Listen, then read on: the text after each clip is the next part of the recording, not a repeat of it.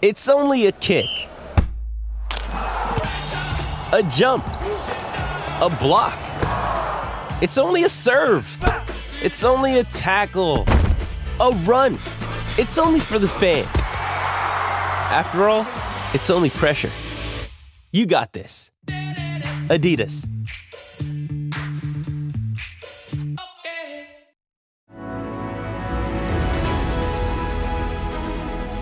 This is Inspiring Sports Stories with Mark Duffield on S E N. Thanks to Bowra and O'Day. Don't miss out on the little moments because the little things are everything. Welcome to Inspiring Sports Stories with Mark Duffield on S E N W A. It's brought to you by Bowra and O'Day. Don't miss out on the little moments because the little things are everything. Our first interviewee, we have Brad Ness, legendary Paralympic athlete and the newly crowned Waste Coach of the Year. Brad, welcome. Thank you, and uh, thank you for having me on your show. Mate, uh, it's great to have you. You're the first person we've done in this series, so that's uh, that's very special. I want to take you right back to the start. You grew up at Wagin? Yep. On a farm or in the town? No, no, on the farm. So, yeah, uh, born and bred in the Wagin District Hospital. So not many people can lay claim to that nowadays. And, uh, yeah, grew up on a wheat and sheep farm, and you know, it was very – very lucky to do so because as a, as a kid, um, you know, to have that sort of free range is, um, you know, it's invaluable. So you played Aussie rules, tennis, you're also a swimmer. Yep. Which of those were you best at as a kid, do you reckon? Um, I, I'd, a bit of everything, really. I, I love tennis. I, the level of tennis never got that high, but I used to play in a lot of tournaments around the region down there, and when I came to school, I, I I played tennis all through school. Um, but it's one of those things where, I, you know, if you don't get the, I suppose, the the dedicated coaching early and, and the repetitions in as a as a kid, it's um sort of hard to progress too far. But no, I, I could handle myself, especially in doubles. Uh, I had a lot of fun there. I remember your father, um, I came from down that way as well. Your father, Ray, was a very good footballer. Um, were you a footballer yourself? Yeah, I, I loved playing the game. I was, especially growing up at that time in the in the country, you know, the you sort of couldn't wait for the footy season to start and park the car around the oval on the trotting track and, uh, you know, get amongst it. And, you know, you, I started off in D grade down there, or actually in the nippers as they called it. Um, and you just couldn't wait to get to the next level because you know, you'd always have to run the boundary for them or, or do something. And especially with Dad playing, um, you know, the, the old change rooms with the soup after training in the winter and stuff, you'd always have to go and do something to be able to get a bowl of soup at, you know, at, in the change rooms. And you just grew up with it and around it and every day. So it was only natural that you, you know, learned to kick it. And, and the other thing was you, all the kids were mixed age. So if you wanted to get a kick, you had to go and earn it uh, the hard way, normally against bigger bodies. And I suppose, you know, can't talk too much for the materials, but, you know, they were down there at the same time and, you know, we're all in it, at, you know, in the thick of things. So it was just a good time and loved being around it. So there were two teams in Wagin. There were Rovers and Federals. Your yep. dad was a Rovers player, and yep. then they became one Wagin. Did you experience the two-team town? Or yeah, it... yeah, big time. Uh, and it was like the same thing in Narrogin as well. Um, I think they had Federals and Railways. And railways and Towns. Yeah, in Railways and Towns. And, yeah, it was a big thing, and the derby was huge. Um, you know, I'd, I'd get goosebumps thinking about it just because of, even as a young kid, um, you know, hearing the, the chatter amongst the old fellas and what they were going to do on the weekend and if they had a win.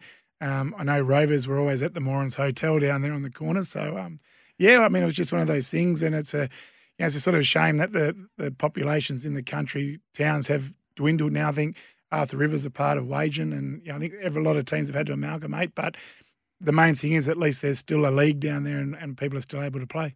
That would have been where your farm was, wouldn't it? Would have been out Arthur River way? Yeah, in between. So, um, you know, obviously there was the, the family, and the, the family farm was uh, Boekel in in uh, Darkin, so in Arthur River. So, yeah, we sort of went between the two, and we were more Wagin side, so that's where we um, sort of gravitated to. Tell us about yourself as a footballer. What sort of a footballer were you? Um, played a lot of ruck. I mean, I wouldn't do it now, too small. um, yeah, played a lot of played up and down the centre um, mainly. You know, ruck, ruck, full forward, back, when that was sort of like the traditional thing to do. Um, love kicking a goal, um, but also I suppose as I got older and um, you know, got in towards more the, I suppose the the bigger bodied stuff, I started playing a bit down the back as well, um, which was fun. But no, I can't substitute charging out from full forward and trying to emulate t- Tony Lockett. My memories of Wagin was that everything was big. The club rooms were big. The oval was big because yep. the, the, the oval felt a lot bigger than it really was, probably because the, the the trotting track around it. I think if you were playing at Wagin, you had to learn to run, didn't you? It was a pretty big ground. Yeah, and it was wide as well, um, obviously because of the, the, the trotting track. And, I mean, the, be- the, the best thing about it and the memories I have is just when – when Wagin would kick a goal and, you know, all the horns, you know, arc up from everyone sitting in their cars, and um, there was a lot of runoff and it was pretty open as well. So, um, you know, they, when the, when it started getting wet and a bit windy, it was a it was a tough tough one to play on. So you went to school, Wagin, was that just primary school? When did you yeah. when did you first go to Aquinas? Uh, yeah, when I was twelve. Um, big eye opener for myself. Um, hated wearing shoes, even on the on the farm. Um, So, yeah, all of a sudden to go from wearing, you know, the, the Wagin footy shorts and, you know, and a singlet or a T O most most of the time to having to put on, you know, shoes and long socks and a tie. Um, yeah, it was it was tough. And, you know, I mean, I grew up, never had a bike, had a motorbike and all this sort of stuff. And then, yeah, to go away to school. But I think the the biggest thing for me was, you know, I, I love being around teams and, and being, um, you know, just a part of, of a unit. And even at boarding school, it was always straight away. I went to Pinderbor, so you know it was boarding boarding house against boarding house, and there was no no love lost. And you know we'd go out and have a kick, and it was just like you always had that identity of of belonging to you know a, a group, and you know to go away to boarding school and you know all of a sudden have eighteen tennis courts and three or four footy ovals and a fifty metre swimming pool and indoor basketball court, all these things, and it was just it was.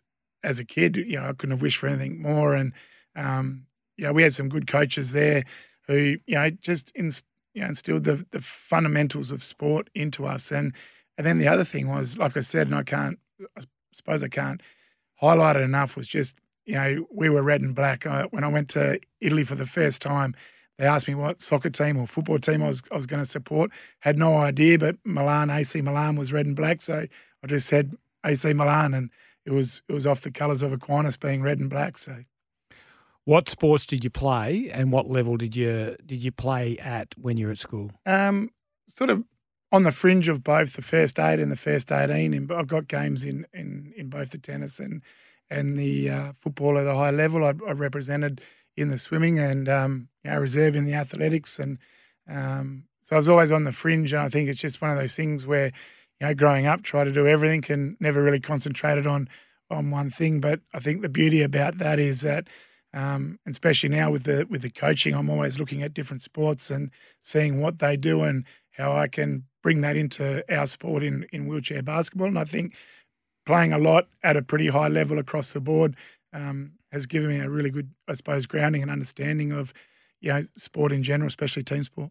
So two things about it. Aquinas tended to be very competitive and very successful in most of the sports. So I guess that gives you that grounding in games that matter. Yep. uh, for starters. How important was that to you? Yeah, I mean, it was huge. I mean, Pete Spencer had just come on as as the coach in the football. So straight away we had a, a pretty high-level coach there. And you know, I remember playing against Guildford um, one day out at Guildford. It was like really windy. And you know, you had Brian Surikowski on the hill, you know, just, you know, bellowing out instructions, even though he was just there watching his son, and you know, just but the atmosphere of those and having those sort of people um, around the group constantly, uh, you know, it was it was huge. And you're always you're always picking up something, you're always learning something, and and you're right. I mean, we were fiercely competitive. Um, you know, in the first eight rowing, we we didn't want to lose that, and also the athletics, we always wanted to bring home the the shield. And you had a lot of guys that did a lot of different sports. You know, they'd be running around, you know, playing football twice a weekend at school in clubs and then switching over and, and doing the aths. So we were always tough, and it was it was really hard to, you know, to get to the top there. Um, did you have aspirations to go higher level sport based on the the, the sport you were playing at school? Yeah, um, I, was, I remember when I got the letter from Claremont, I was playing at West Coast Amateurs on the weekends, even though we weren't meant to. Hang, hang on a minute, hang on a minute. Wagin, South Fremantle. How did how did you end up in the clutches of Claremont? Where I was living, I just my cousin Simon Ness, who you know he's like a brother to me, and um, he was playing for West Coast Amateurs with Danny yep. Southern and a few others, and yep. um, they said come down and and have a run, and I was like, oh, I just the parents had just come up to the city, and I just happened to be near West Coast, and I thought, oh, I'll go down and I just I just want to get a, get a game on the another game on the weekend. And it was from there that Claremont sort of said, well, come down and, and join the Colts. And I didn't realise, you know, through the South Fremantle zoning um, that I was meant to probably go to South Fremantle. And so right at the last moment, they got a clearance and I was able to go to I go to Claremont. I sort of ducked under the radar of South Fremantle being at Aquinas. So, um, yeah, fortunate enough because I was always Claremont. I was a mad Claremont supporter. I'm a mad Carlton supporter. And um, to be given that uh, opportunity was huge. And I think, yeah, it didn't do much for my school grades, being that it came just before my last year twelve exams. But, um, I, I mean, I had, I had dreams and aspirations to to go as far as I could. Would I have done it? You know, percentages say no, but I was certainly going to – die trying. Did you play some Colts footy at Claremont? Yeah, played a bit of Colts um, at at Claremont. That's when I started on the boats as well, and um, yeah, I suppose that was one of the contributing things to to how I ended up in para sport was the fact that yeah, I just wanted to work as much as I could over summer, so during the winter I could um, concentrate on footy. We'll take a break. We'll head into the break on Inspiring Sports Stories. Brad Ness stays with us after the break. Thanks to Bowra and O'Day. Don't miss out on all the little moments because the little things are everything. This is Inspiring Sports Stories with Mark Duffield on S E N. Thanks to Bowra and O'Day. Don't miss out on the little moments because the little things are everything.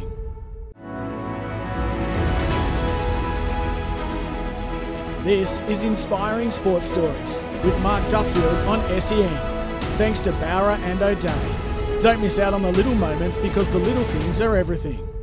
Welcome back to Inspiring Sports Stories with Mark Duffield on S E N W A. It's brought to you by Bowra and O'Day. Don't miss out on the little moments because the little things are everything. We're talking to Brad Ness, legendary Paralympian and also the head of wheelchair basketball at the West Australian Institute of Sport. Brad, you talked about playing Colts footy at Claremont and also going to work on boats to help supplement your income. This is where the, the life-changing event comes in. Can you tell us what happened uh, that day on the boat when you had the accident that, that cost you your leg below your knee? Yeah, I mean, things have changed now, which is which is good. But back then, you know, the, I suppose the control on the hours you worked and um, I suppose the conditions, uh, you know, um, were a bit more laxed, to be, to be fair. It's actually thirty years. Uh, twelfth of twelfth this year will be thirty years, which is flowing by. But yeah, look, we just we're on the back of a um, of a double double. So we'd actually, I got at the time of my accident, they signed me off, um, and I actually worked thirty-seven and a half hours in two days. So you know, a lot of hours. We, we were pretty tired, and um, it was the last trip of the night. We were at a Christmas party on board, and as we pulled away from the from the jetty over there at Tomo Bay or Thompson Bay, um, there was no there was no island authority or anyone on the boat because it was a, a Christmas party, a private charter type scenario, and as we pulled away from the, the jetty, the rope was still attached on the jetty, and I'd actually uh, undone the rope inside the boat and trying to get the skipper's attention. We didn't have radios or anything at the time, so uh, I tried to yell internally up the stairwell and then couldn't hear me. So, yeah, anyone anyone yelling out, you know, get us a beer or Christmas cheer or anything like that um, sounded like my command all clear, and um, he thought we were clear. And as I'm leaning out the, as I went to lean back out the the window to yell from window to window, I put my foot in the actual main um, waistline, which is the this this the centre line, which is almost like the park brake. Um, put my foot in that, and it snaked round my my ankle and tore it clean off out through the scupper hole. So, yeah, they say your life can change in a split second. I beg to differ because I saw where I put my foot and didn't have the reaction to to get it out. It was that quick, and um, yeah, so you know. Next minute, I've I've gone from being a happy-go-lucky fella to laying on the back deck of the Roto ferry in a in a world of trouble. And um, you know, they tell me that you you should die within about five minutes of an accident like mine. And we just happened to have some people on board from Argyle Diamonds who were a response group, emergency response group, and there was a lady from um, what was R and I Bank. I think she was the husband of someone from R and I Bank, and she grabbed the main artery in my groin. And these guys did some first aid, and don't ask me how, but there was no chopper or anything ready to come across. So in the end, we went back on the ferry, and yeah, it was a, a good hour and a half or so before I got into hospital, and those guys were able to keep me alive. So yeah, I was in the wrong place at the right at, at the wrong time, or the right place at the wrong time. I, I don't know, but it's a. I was just fortunate that those people were on board, and um, being at the back end of a Christmas party, they still had the capacity to do what they did. So the wrong place at the wrong time, but maybe having the right people around at that time to to save your life. Yeah, one hundred percent. I mean, the first guy that grabbed me, his name was Fridge, and he's just this massive man, and um, his nickname was Fridge, and he just grabbed me and held on to me and kept me from, you know, going into shock. And I'd actually been up at the hotel. I was like a maitre d' type person with it, with the people that we had on board, and a good friend of mine, um, John O'Langer, was there. Uh, he was playing for Subi at the time, and Um, he came down and was on the boat with me and my sister. They actually asked her for ice to, in case they found my foot. She was working at the pub. Um, so she came down. So, yeah, pretty traumatic for them. Um, but I was really grateful that I had uh, you know, one of my best mates and, you know, my sister there to, you know, just give me some comfort and give me some encouragement to, to make it home. Did you realise when it happened how much trouble you were in, like the, the pain of the incident and then knowing what had happened? Yeah, well, I saw my foot go um, and just being on boats, you just hear the stories, um, you know, crayfishmen, people going through the blocks and all this sort of stuff. And, um, yeah, I, I knew I was in a in a real bad way. And um, the first part was just, it was more like a Chinese wristband, like just multiplied as much as you can do it. It was the burning sensation of the rope burn that was really hard to, and I still will never forget that. Um, but once they got the morphine needle into me, I was I was pretty happy for that. Um, you know, that took away a lot of the pain, obviously. And then, um, you know, I had to squeeze my sister's hand the whole way home, and I thought I was squeezing it hard, and you know, I was barely, you know, there was there was not much there. And um, so yeah, they we got in. I suppose we got back in the nick of time, and. Um, Yeah, obviously mum and dad come down to the hospital and um, they told her I'd gone through the props. So she thought I'd gone through the propeller. So when she saw me, she was pretty um, relieved to know it was just my foot basically. And I knew the foot had gone. So when I woke up um, on the Monday and they'd amputated it just below my knee, yeah, I was I was happy with it. It wasn't like I'd been knocked out or something in a car crash and I'd woken up and that's what I was dealing with. When I came to, I knew what I I knew what had happened. So it wasn't a shock. And I think that was a A, a massive um, boost to being able to get on with things so quickly because, you know, I, I know what the, the outcome could have been quite easily and I was just grateful that, you know, I was still alive. And, you know, some say I might have paid a high price for it, but in reality, I mean, I'll give my foot for, for my life any day of the week. I just didn't want the accident to determine who I was. So I think as much as the rehab was tough and, um, yeah, like I said, it's just it's hard when you need to depend on people at the start.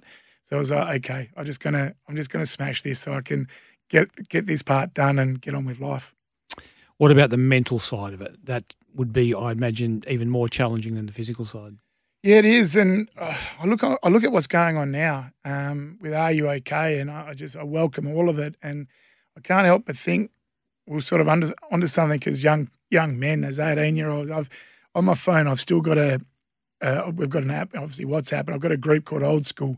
And it's the, the first five blokes I met at school um, and as a twelve-year-old.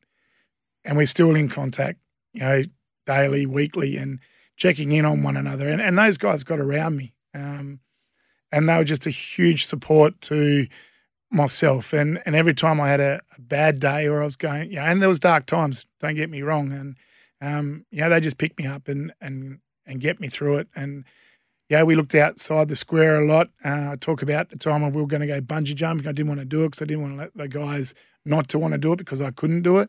I didn't know that they'd already worked out that there was a um, harness and that you put on, the, the bungee cord comes out from the middle of your back. So, so where did you go to do that? Bibra Lake, yeah. Yep. And um, so there were just little things like that and that they always sort of helped find a solution or they'd already found a solution to make sure that, yeah, I, I was included in it. And yeah, you know, fast forward thirty years to today, um, you know, we're still together and we're, uh, we've got a boat trip organised back over to the Rock uh, in the next few weeks to celebrate thirty years and it'll be those same guys that I met in on, you know, my first day at school. They'll be on the boat because they were, they were front and centre. So who are those key guys, the the guys you mentioned in that WhatsApp group? Uh, well, there's Scott Elwood, Dave Surikowski, John O'Langer, Luke Vladich, Adam Crane, and if you the the the other one from that is Daniel Walsh, who was a late Grace boy, and yeah, they they just around around me twenty-four seven, and um, just played a massive part in making sure that yeah I was going to be good. I actually didn't shed a tear until about six months down the track.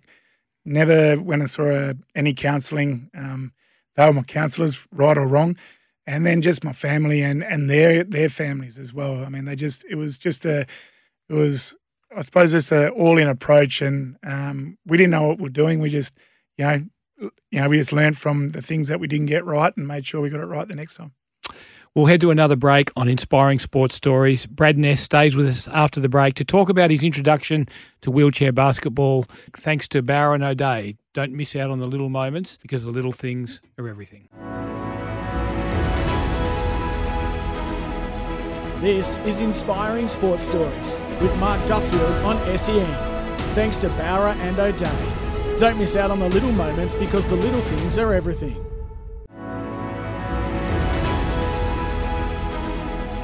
This is Inspiring Sports Stories with Mark Duffield on S E N, thanks to Bowra and O'Day. Don't miss out on the little moments, because the little things are everything.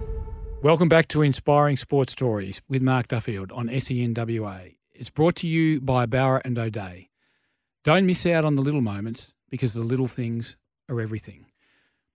We're up to the point where you're basically re-entering sporting life. Tell us how you got interested in wheelchair basketball. Yeah, it's a it's a bit of a it's a funny one, and I actually talk on this a bit when I'm talking to, you know, groups. But I'd actually started swimming um, with Lynn McKenzie at at, the, at um, H P F there, and it was more just to try and keep fit. And um, next minute, she's had some state champs come out, and there was a an inclusion bit at the bottom, um, some um, para swimming. I went in went in one of the events and did okay, and next minute I was going with the W A team to the Australian titles. And but yeah, I mean I, I always loved swimming, but I did it so much at school that chasing the black tiles up and down again didn't really hold it to me. But it was giving me something, and it was giving me a a bit of a focus just to be able to, you know, get out of bed and do something. I, I couldn't go near the footy um, footy ground at the start. In fact, my first game of footy um, I went to see post accident was to watch Dave Surikowski um, debut for St Kilda, um, yep. which was, I went over to Melbourne, and, and I went and sat in the stand, and I was like, I'm an idiot. Why, why have I been denying myself, you know, something that I love so much? And so I got over that, and so I was sort of swimming, wasn't doing much, and this old guy kept ringing the house asking me if I'd play footy, because I actually went and played one game for Trinity Aquinas um, with a few of my mates. Uh, it was, I think it was G grade or something, and I said, if I could play in the forward pocket and I don't have to go anywhere, I'm in. And I kicked one goal three, and yeah, it was in the paper, and this guy saw it, and he just he wanted to get me to go and play wheelchair basketball. And I'm like, no, nah, I don't need a wheelchair. I'm not interested, not interested. Dad would say he's not interested. And then finally, to get him off my back, I, I went down there and tried it. And I remember hearing Kevin Sheedy say, like, just give everyone the time of day and listen to their story, because you don't know how that's going to shape your life. And, you know, I get down there, it turns out this old guy was Billy Mather Brown, who's a, you know, parasport legend. He went to our first Paralympics in nineteen sixty in Rome, and he had this little team at the Shenton Park Rehab Centre. So I went down there, and I'm out on court, and someone come through and cleaned me up, and uh, I'm looking up at the ceiling, and I get up seeing red and going, this is going to be a foul. And they're like, nah, Brad, that's in the rules. So spent the next hour chasing around trying to get him back, couldn't catch him, and I thought, I've found my sport. Like, you know, you can lay a hit. It's, you know, it's a team sport, and and I just loved it straight away. And I, I, I, look, I look back on it and goes, if I just got into it a bit earlier, you know, because I wasted a couple of years. Um, so what yeah. year was this when you started playing? Oh, geez, you, you got me here. It would have been around ninety-three, ninety-four, probably around yep. ninety-four. And um, W A had no centre. Not that we use centres anymore, and that in the sport has evolved a bit. But so they chucked me in the chair, and next minute I'm representing W A in wheelchair basketball. And I played my first game, and I'd be pushing down the court and falling out of the chair on my own. And my mates come to watch, and they're like, oh, this is a bit hard. We can't put ourselves through this. But yeah, and we got, I will never forget, we played South Australia, and they had four of the starting five of the Australian team in that in that group. And yeah, I just, it was just a challenge. Like I said at the start, I just wanted to be better. Uh, I didn't want to not be able to contribute on court, and I certainly didn't like losing. I, I, I'm highly competitive, and you know, so I just want to get better. And uh, the pre-season was pushing around Lake Munga, and by the time I'd get home or get back to my car, they'd already gone, and I'd have no skin left on my hands. And then they said, Brad, take the chair and go shopping in it.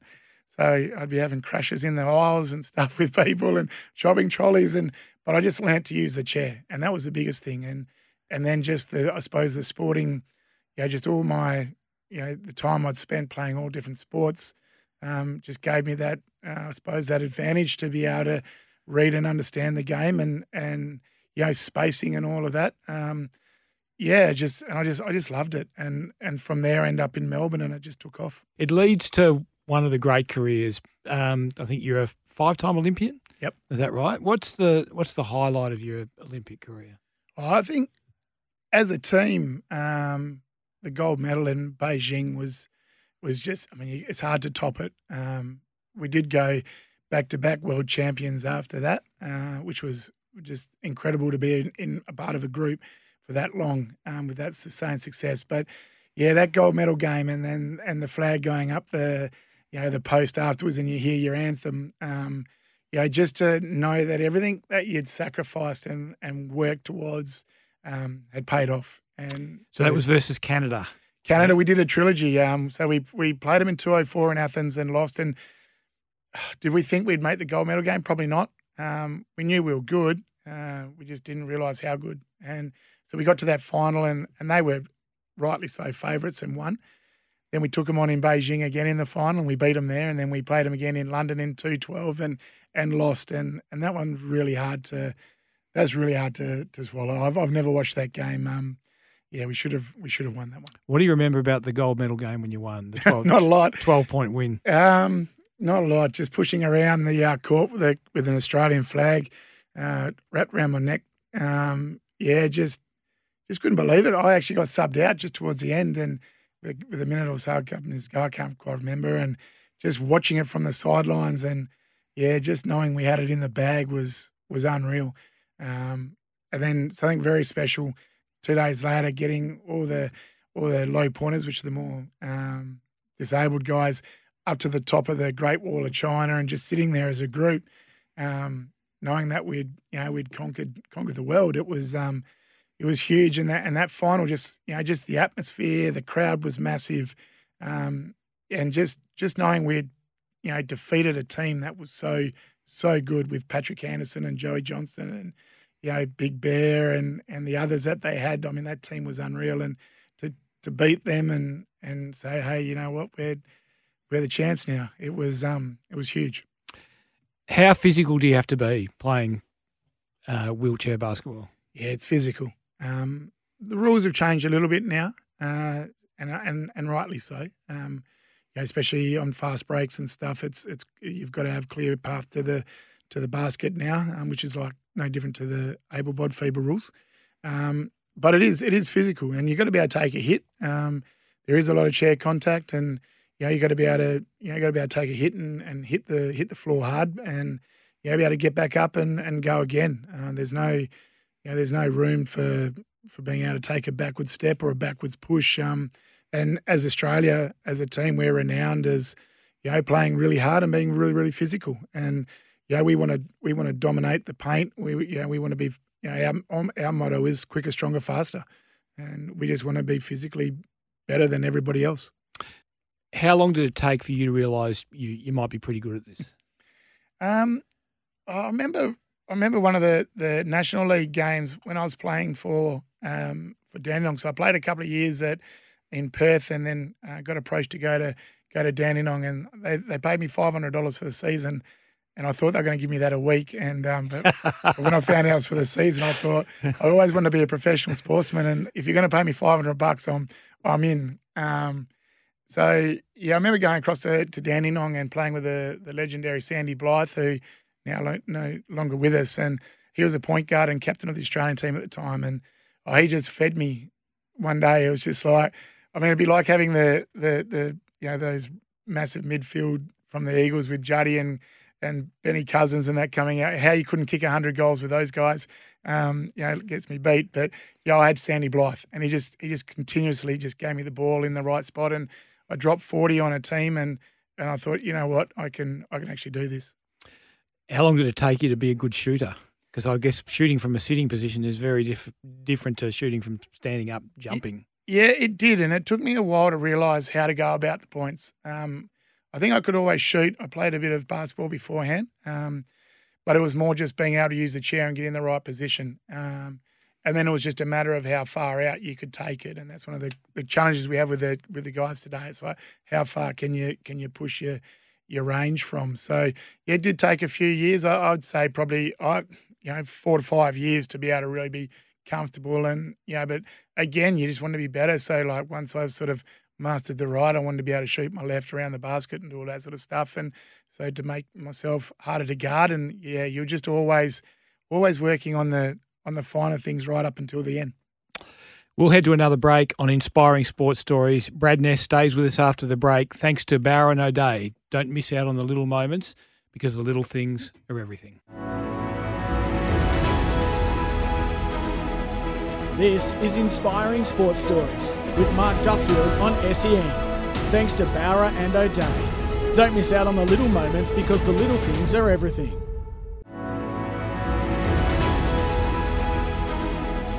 This is Inspiring Sports Stories with Mark Duffield on S E N. Thanks to Bowra and O'Day. Don't miss out on the little moments, because the little things are everything.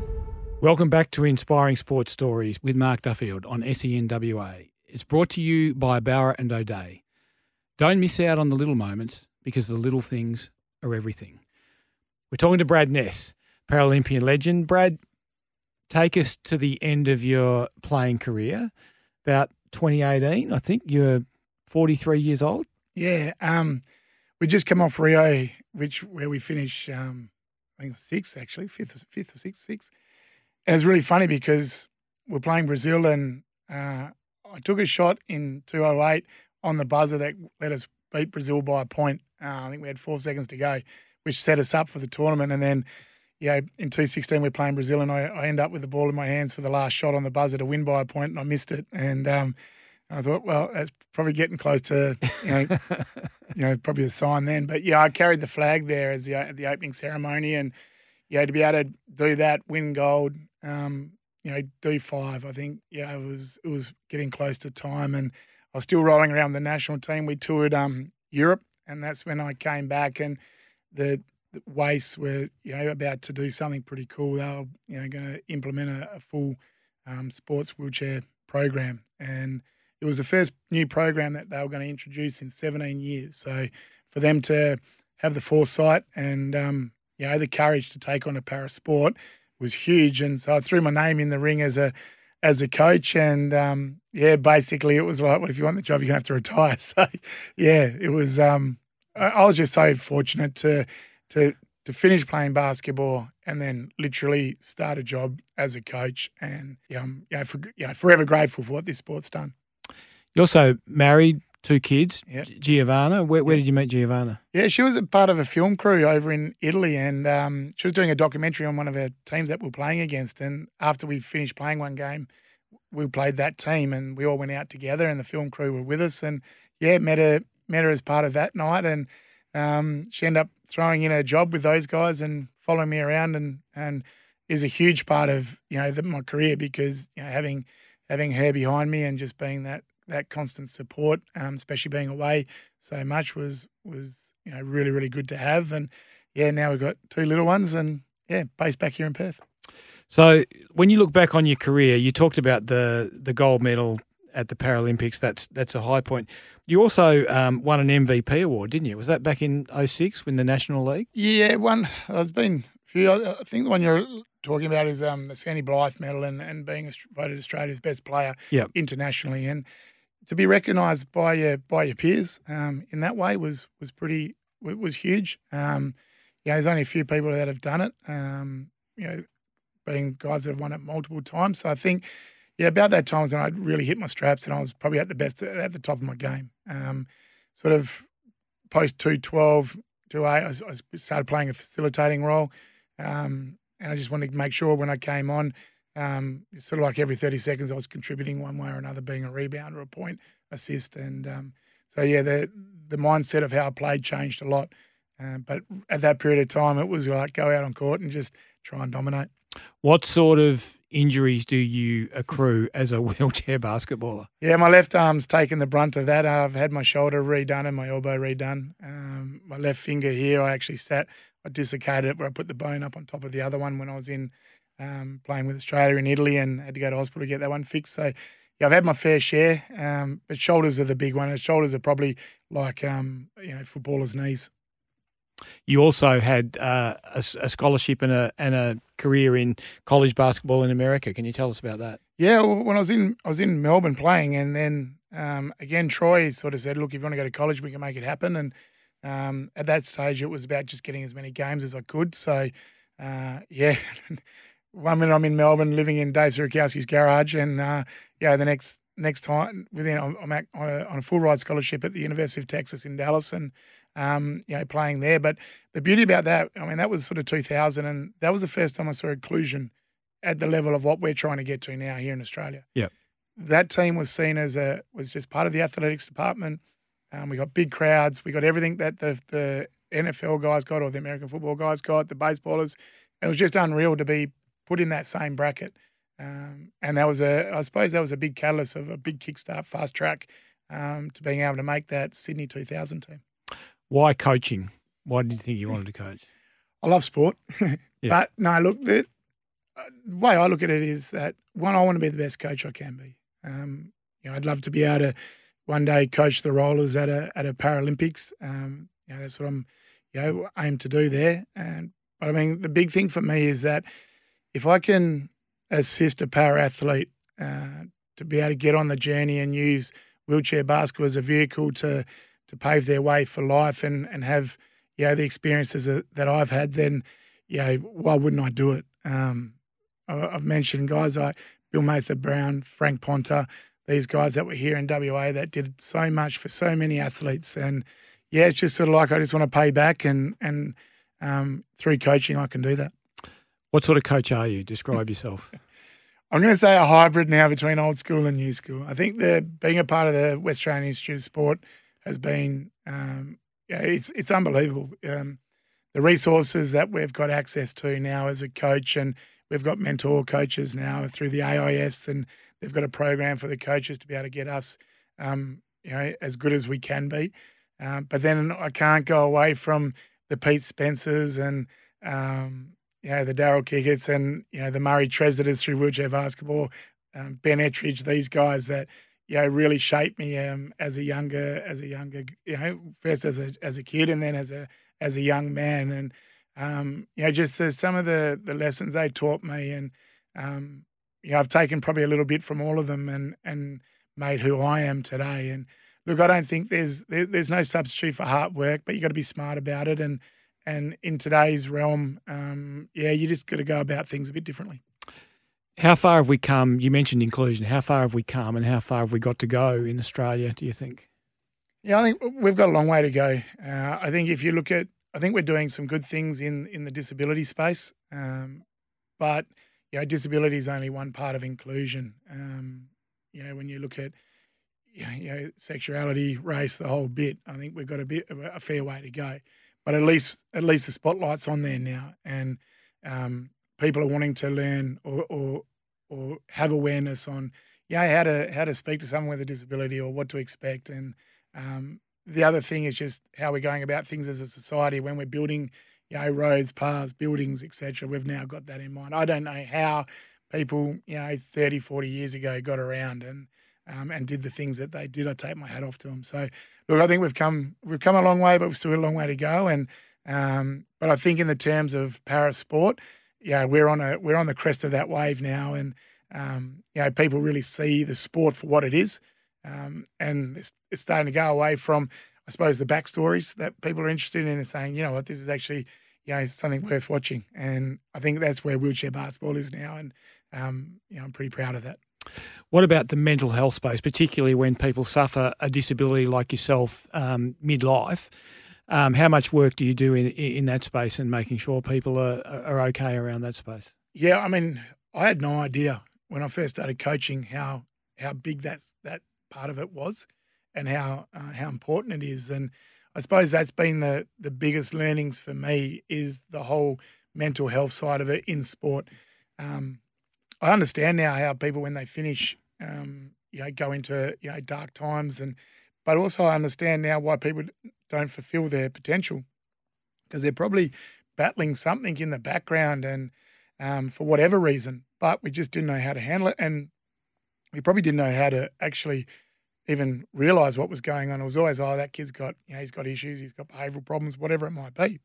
But it's actually, he's probably just got some some wellness problems there, and or some, you know, some obstacles. And once you can actually identify that and work with that, and, you know, one of, one of my S and C coaches, Adam Wolski, said to me, you know, um, sport's fair but not always equal. And how you treat each individual, it might not be the same and it might not be equal. But at the end of the day, you, you might have to treat someone differently in a way to be able to make sure that they can reach their potential. And if it's in a team sport and everyone's at their potential and operating together, then that's a good thing. And, and that's a good thing for the individual. And I think that's been the things that I've had to really open my mind up to. And, and you know, before before I sort of rule someone out or or go wholesale changes, it's more about understanding, you know, the person and, and how they operate. Can you ever see a time when you wouldn't be involved in sport? Yeah, when I've when I've gone to the next life. Yeah, I know. I just I just love it so much, and um, you know, and I just think it's it's an exciting time with, you know, with Brisbane thirty-two coming up, um, you know, and and what's going to come into Australia in in that realm, and you know, I love the pro sports, the A F L, the the N B L, all that sort of stuff, but yeah, I think you're going to see in the next ten years, um, you know, Olympic and Paralympic sport come to the forefront. Brad, thank you very much for joining us on the, the first of this series, Inspirational Sports Stories. Uh, we've been brought to you by Bowra and O'Day. Don't miss out on the little moments because the little things are everything. Brad, I wish you all the best in your career ongoing and congratulations on your career so far. Yeah, thank you. And, um, you know, I'm stoked to be first cab off the rank with this series and can't wait to see and hear all the other other stories. Thank you. Thanks, Brad. This is Inspiring Sports Stories with Mark Duffield on S E N. Thanks to Bowra and O'Day. Don't miss out on the little moments because the little things are everything.